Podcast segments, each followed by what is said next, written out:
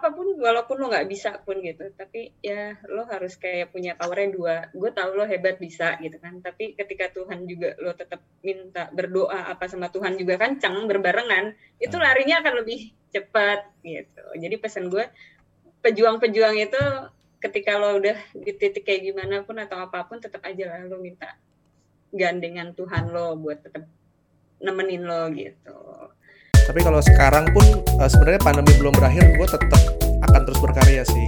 Kenapa gue bilang long term? Karena bisnis ini bukan bisnis short term. Kita belajar hal yang baru sih pada saat waktu kita jalanin sisi hidup Skopi ini gitu. Halo, balik lagi di Pickers from Home. Masih sama gue, Ingga Putra. Senang banget gue bisa nemenin lo lagi. Yang kemarin, minggu kemarin gue sempat vakum. Sorry banget, memang udah banyak yang nanyain juga di DM, kenapa sih kok minggu kemarin gak tampil? Karena kebetulan gue lagi sakit, demam berdarah. Jadi buat teman-teman, stay safe, jaga kesehatan terus, jangan sampai sakit ya. Alhamdulillah gue udah sembuh. Kebetulan dengan topik hari ini, banyak bisnis buat apa? Nah, pas banget gue kedatangan salah satu narsum yang gue susah banget ngajaknya. Dan alhamdulillah kebetulan hari ini dia mau nemenin gue. Well, ada ceritanya kenapa gue mau ngajak narsum ini, karena ini cukup relate ya dengan kehidupan kita yang sekarang, dimana UMKM itu sangat berjaya. Nah, kita langsung aja kali ya ke tamu kita. Halo, ada Putri di sini. Hai semuanya. Halo Putri. Mungkin sebelum kita mulai ngobrol-ngobrol santai kali ya Put ya, mungkin kita kenalan dulu kali ya sama Putri ini.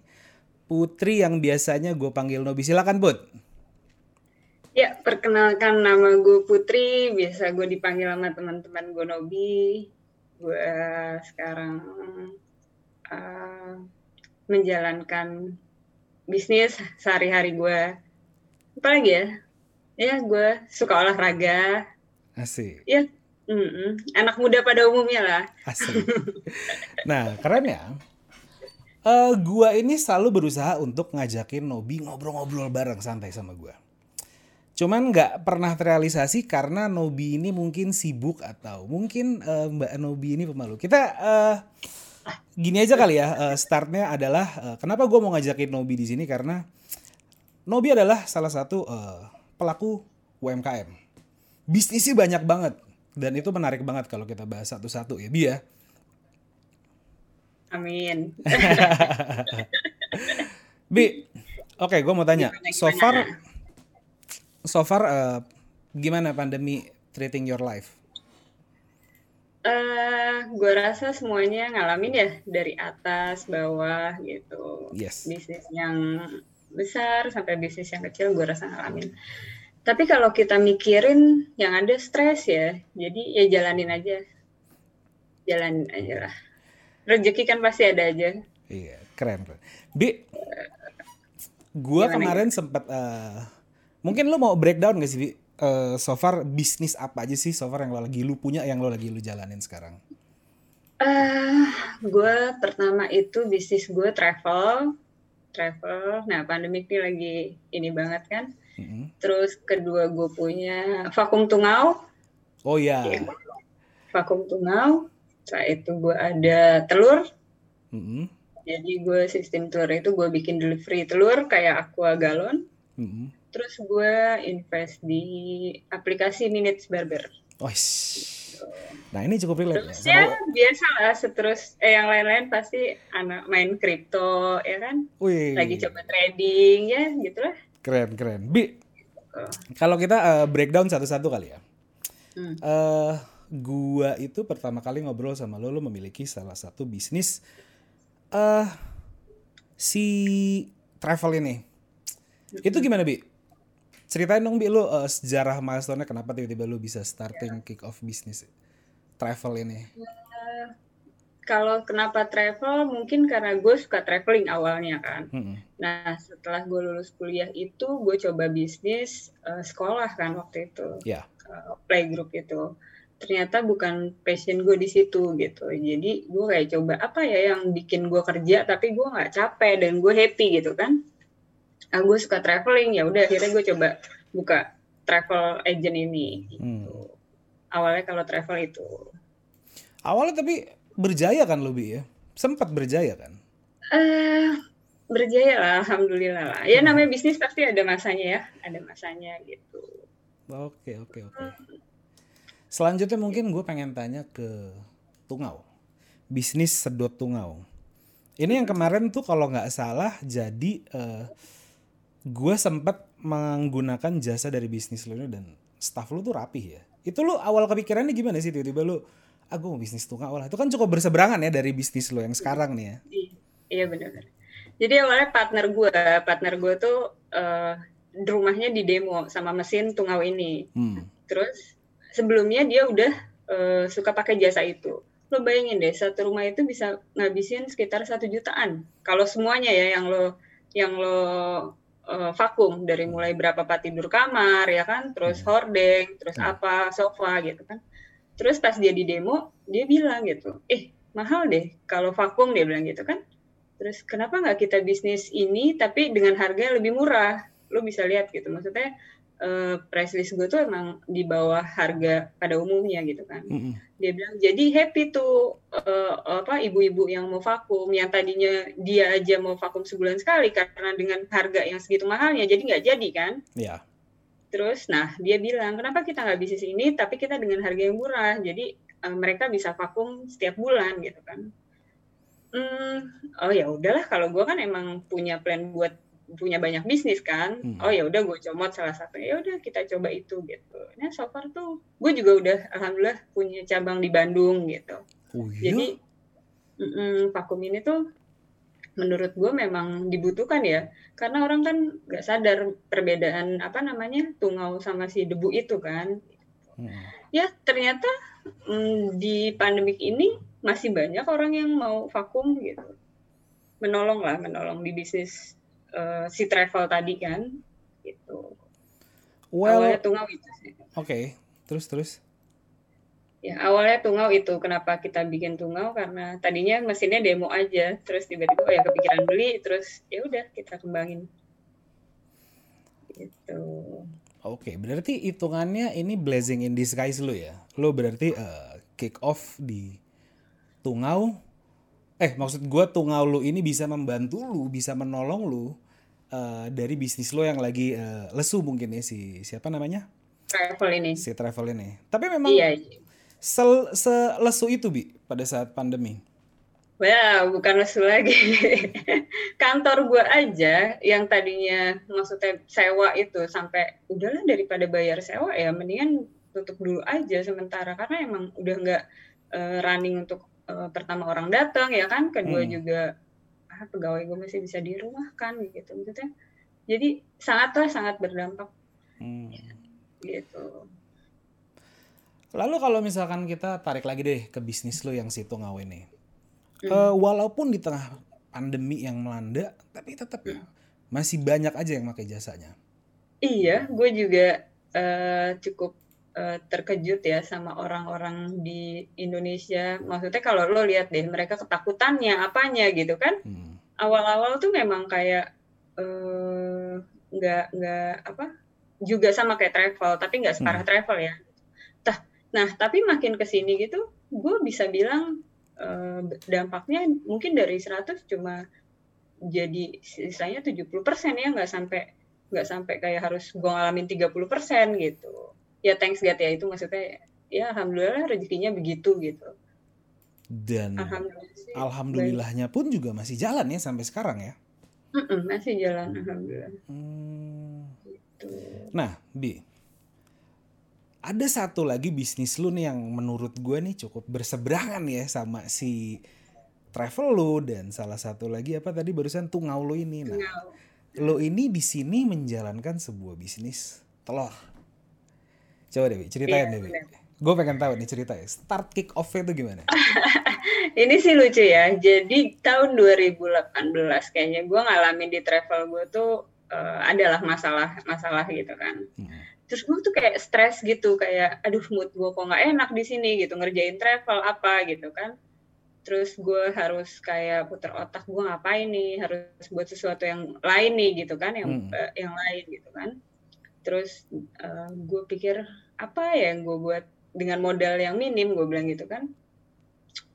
Nah, gue kepikiran telur sih. Jadi gue tuh suka menciptakan sesuatu yang kayak di luar out of the box gitu loh, nggak kayak gue mikir aqua galon semua orang itu kan diantar ya.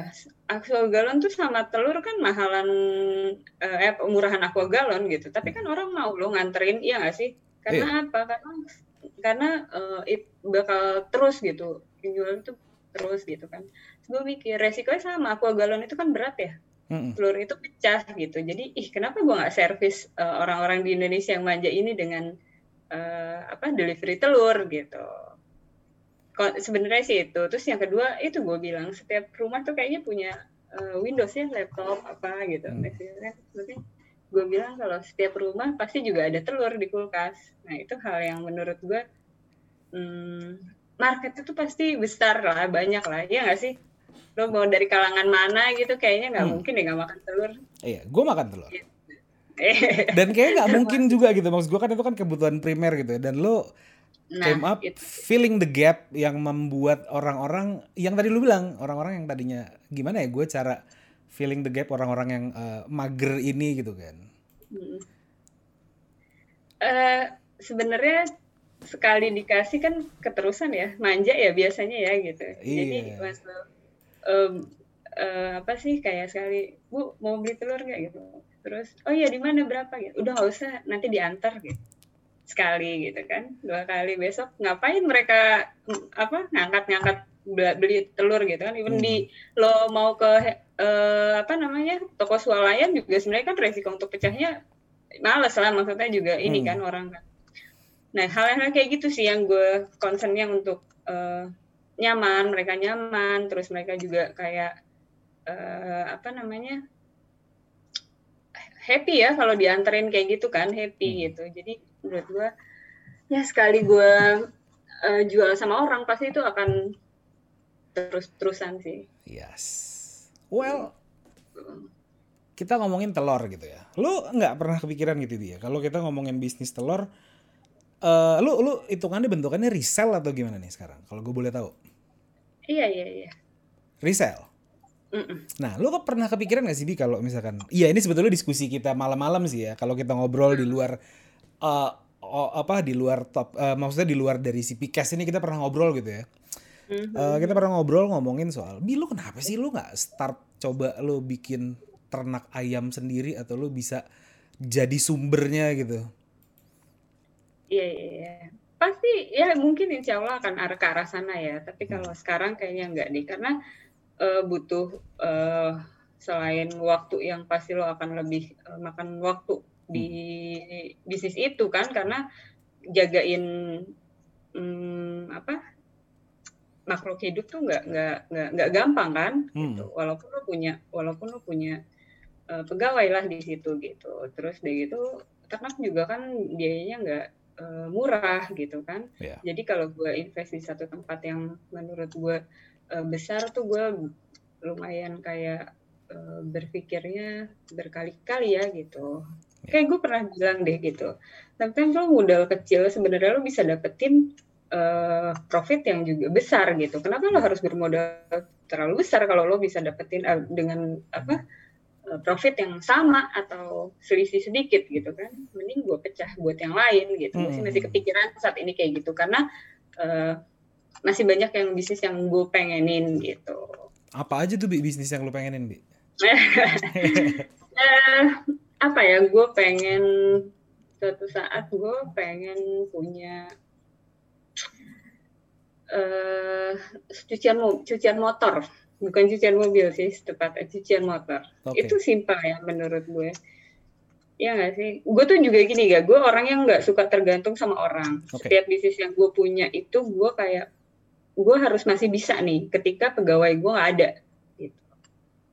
Nah gue masih sanggup sih nyuci motor menurut gue, jadi kayaknya itu salah satu yang akan gue buat ke depannya gitu ya.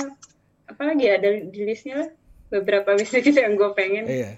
Lucu sih ya, gue kalau gue ngelihat seorang Putri yang gue biasa panggil Nobi gitu ya, gue melihat sosok dari karakter Nobi ini, gue ngeliat hidupnya tuh enak gitu loh, easy going gitu. Padahal sebenarnya di balik itu adalah dia seorang entrepreneur gitu loh, dan dia pengusaha UMKM. Dan gue ngeliat dari mulai lu jualan telur, dan kalau gak salah telur lu tuh udah hampir satu Emerald Bintaro District tuh ya menggunakan telur lu tuh ya. Amin. Lo enggak beneran, even sampai mungkin nyokap gue juga langganan kayaknya sama lo. Bener sekali. Nah, gue ngelihat dari satu sisi Nobi, gue pernah ngobrol di off air gitu ya. Gue pernah bilang sama Doi, Bi, lo kenapa gak begini, kenapa lo gak begitu gitu. Dan satu hal yang menarik dari seorang Putri adalah, Putri bicara sama gue, gue punya cita-cita, one day gue mau punya 10 bisnis. Coba deh Put, boleh lu sharing ya Put yang ini Put? Karena ini menarik banget loh Put untuk lu. Nah, itu sih gitu.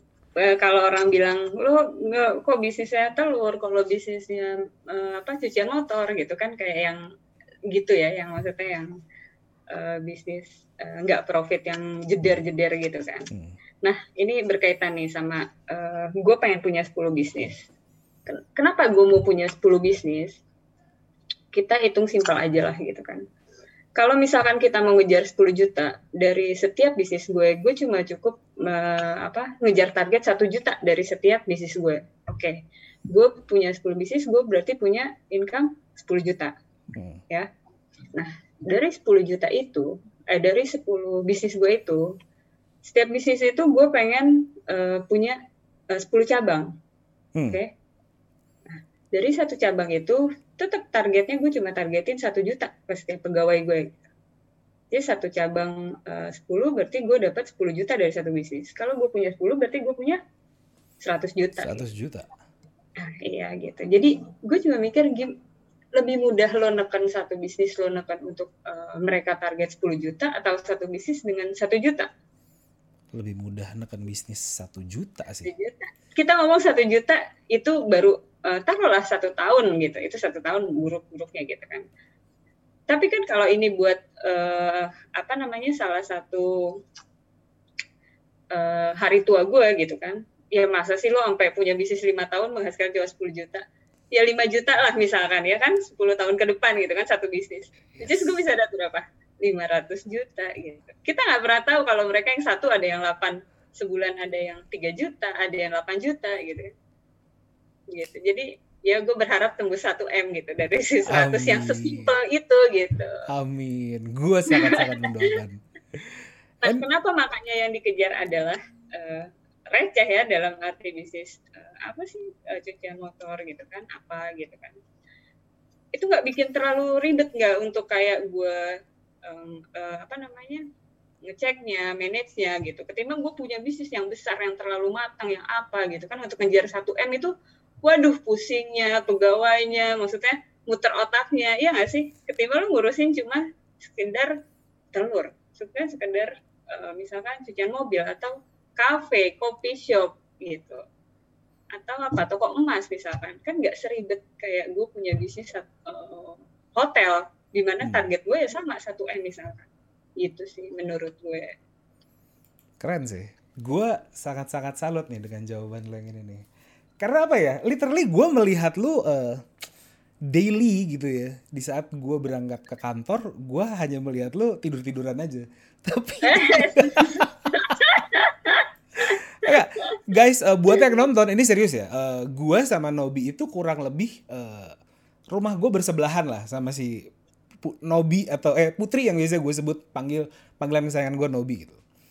Nah, si Nobi ini literally tiap hari gue tidak pernah melihat dia bekerja. Cuman duitnya nggak habis-habis bro. Dan yes. Amin. The power of pengusaha ya.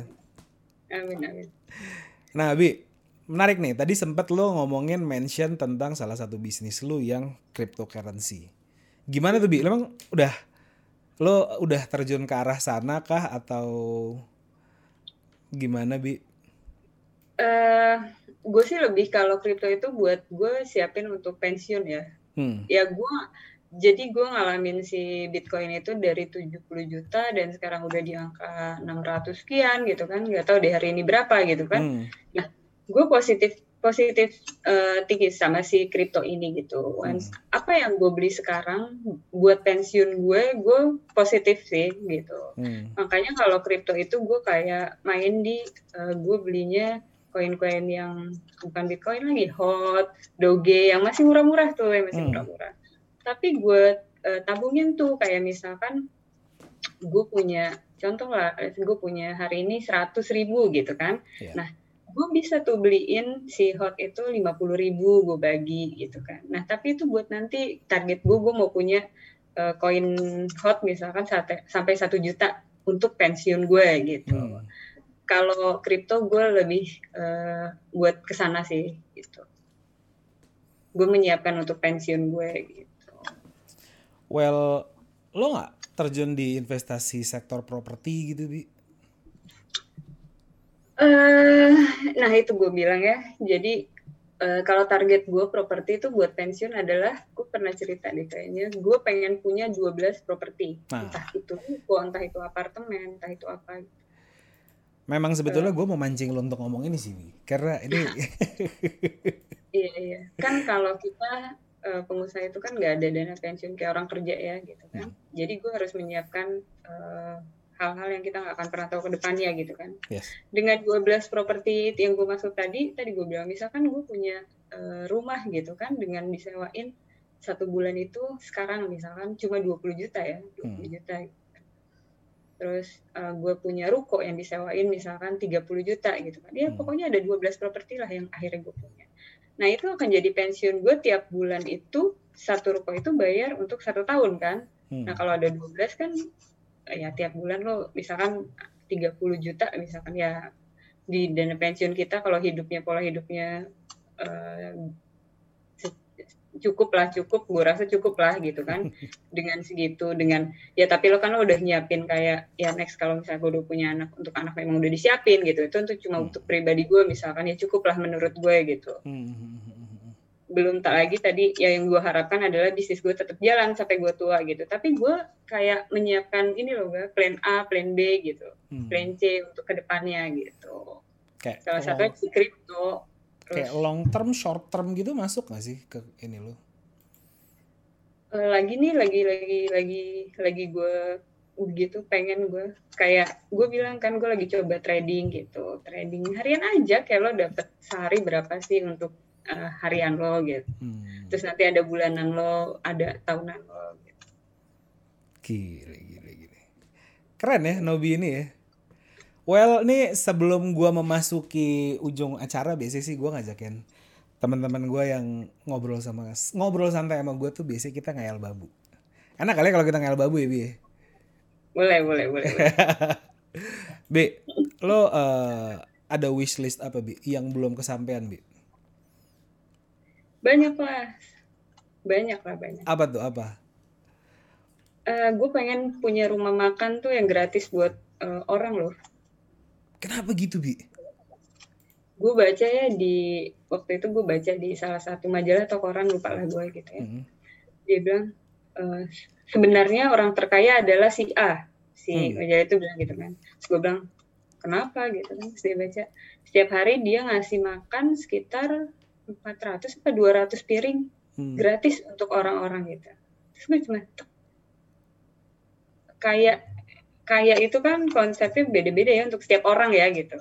Nah menurut gue kalau misalkan kaya buat gue gitu, ketika gue kaya tuh kalau gue bisa makan, gue bisa ngasih makan orang. Ketika gue bisa umroh, gue bisa umrohin orang gitu. Ketika gue haji, gue bisa hajin orang. Itu konsep kaya menurut gue.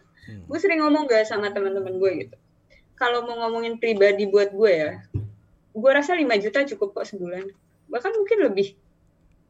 Kalau gue pribadi udah gue aja gitu kan.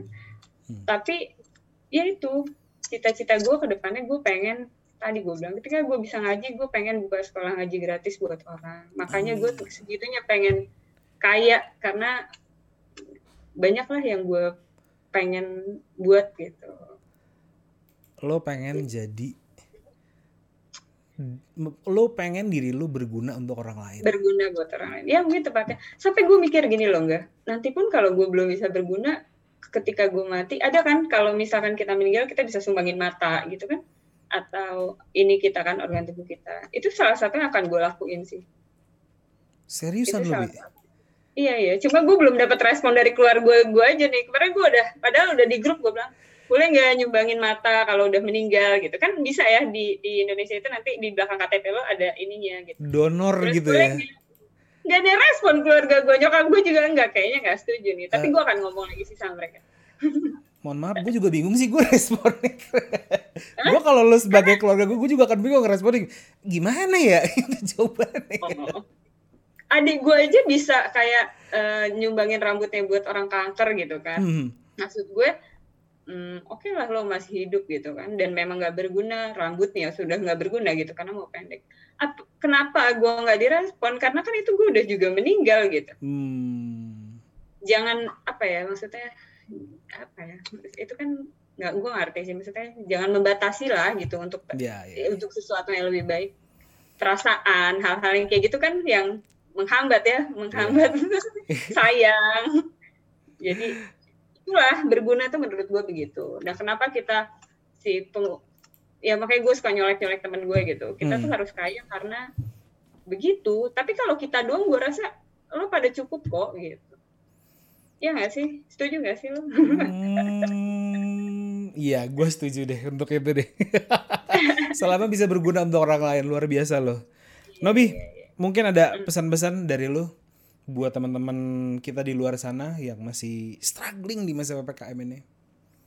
Nah, kalau gue yang pertama adalah untuk pejuang-pejuang pengusaha gitu. Gue pun bisa, alhamdulillah sampai titik ini gitu. Percaya deh, nggak lepas daripada Tuhan gitu. Sehebat apapun lo, segimanapun gitu. Maksudnya, apapun walaupun lo nggak bisa pun gitu, tapi ya lo harus kayak punya powernya dua. Gue tahu lo hebat bisa gitu kan, tapi ketika Tuhan juga lo tetap minta berdoa apa sama Tuhan juga kencang berbarengan, itu larinya akan lebih cepat gitu. Jadi pesan gue, pejuang-pejuang itu ketika lo udah di titik kayak gimana pun atau apapun, tetap aja lah lo minta gandengan Tuhan lo buat tetap nemenin lo gitu.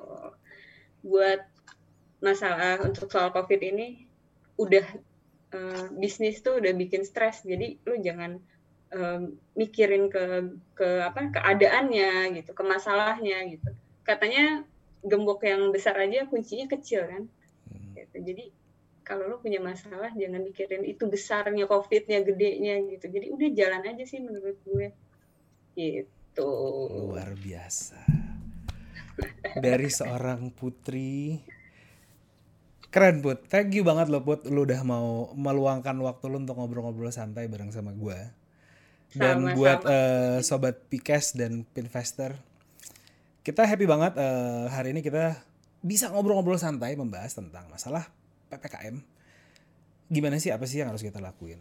Intinya adalah jadilah berguna untuk orang lain. Kurang lebih gitu ya Put ya? Iya, biar semangat kerjanya. Amin. Oke, kalau gitu mungkin gak terasa ya, udah setengah jam juga nih. Waktu kita juga yang memisahkan ya Put ya. Thank you banget loh Put, udah mau main-main, udah mau ngobrol-ngobrol santai bareng sama gue. Sama-sama, thank you juga udah diundang. Sama-sama Putri, mudah-mudahan lancar terus bisnis tungaunya, bisnis telurnya, dan mudah-mudahan project bikin bengkel cuci motor lancar. Amin. Oke, buat Pickcaster dan Sobat Pinvest, jangan lupa dengerin ngobrol-ngobrol santai kita dengan narasumber yang pastinya memberikan inspirasi dan menambah wawasan. Tonton kita di YouTube, dengerin kita di Spotify. Jangan lupa di like, di share, di subscribe, dan di komen. Gue Ingga Putra. Gue Putri. Sampai jumpa di Pickers selanjutnya. Dadah. Thank you. Sama-sama.